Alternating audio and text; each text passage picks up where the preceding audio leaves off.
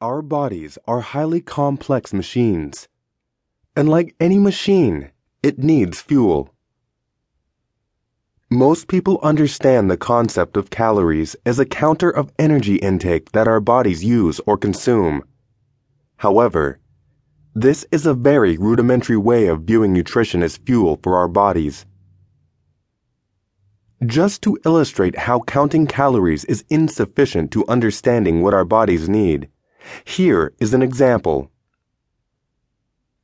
An adult woman needs on average 2,500 calories daily to sustain a healthy weight if the individual is moderately active.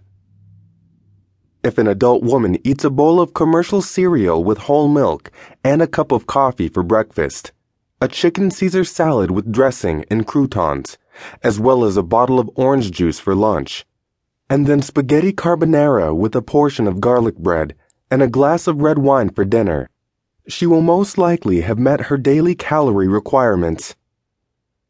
Realistically, she would have had a few more cups of coffee and juices, as well as wine, along with small snacks throughout the day. The above diet is very typical for many adults in Western countries and on the surface, it seems fine.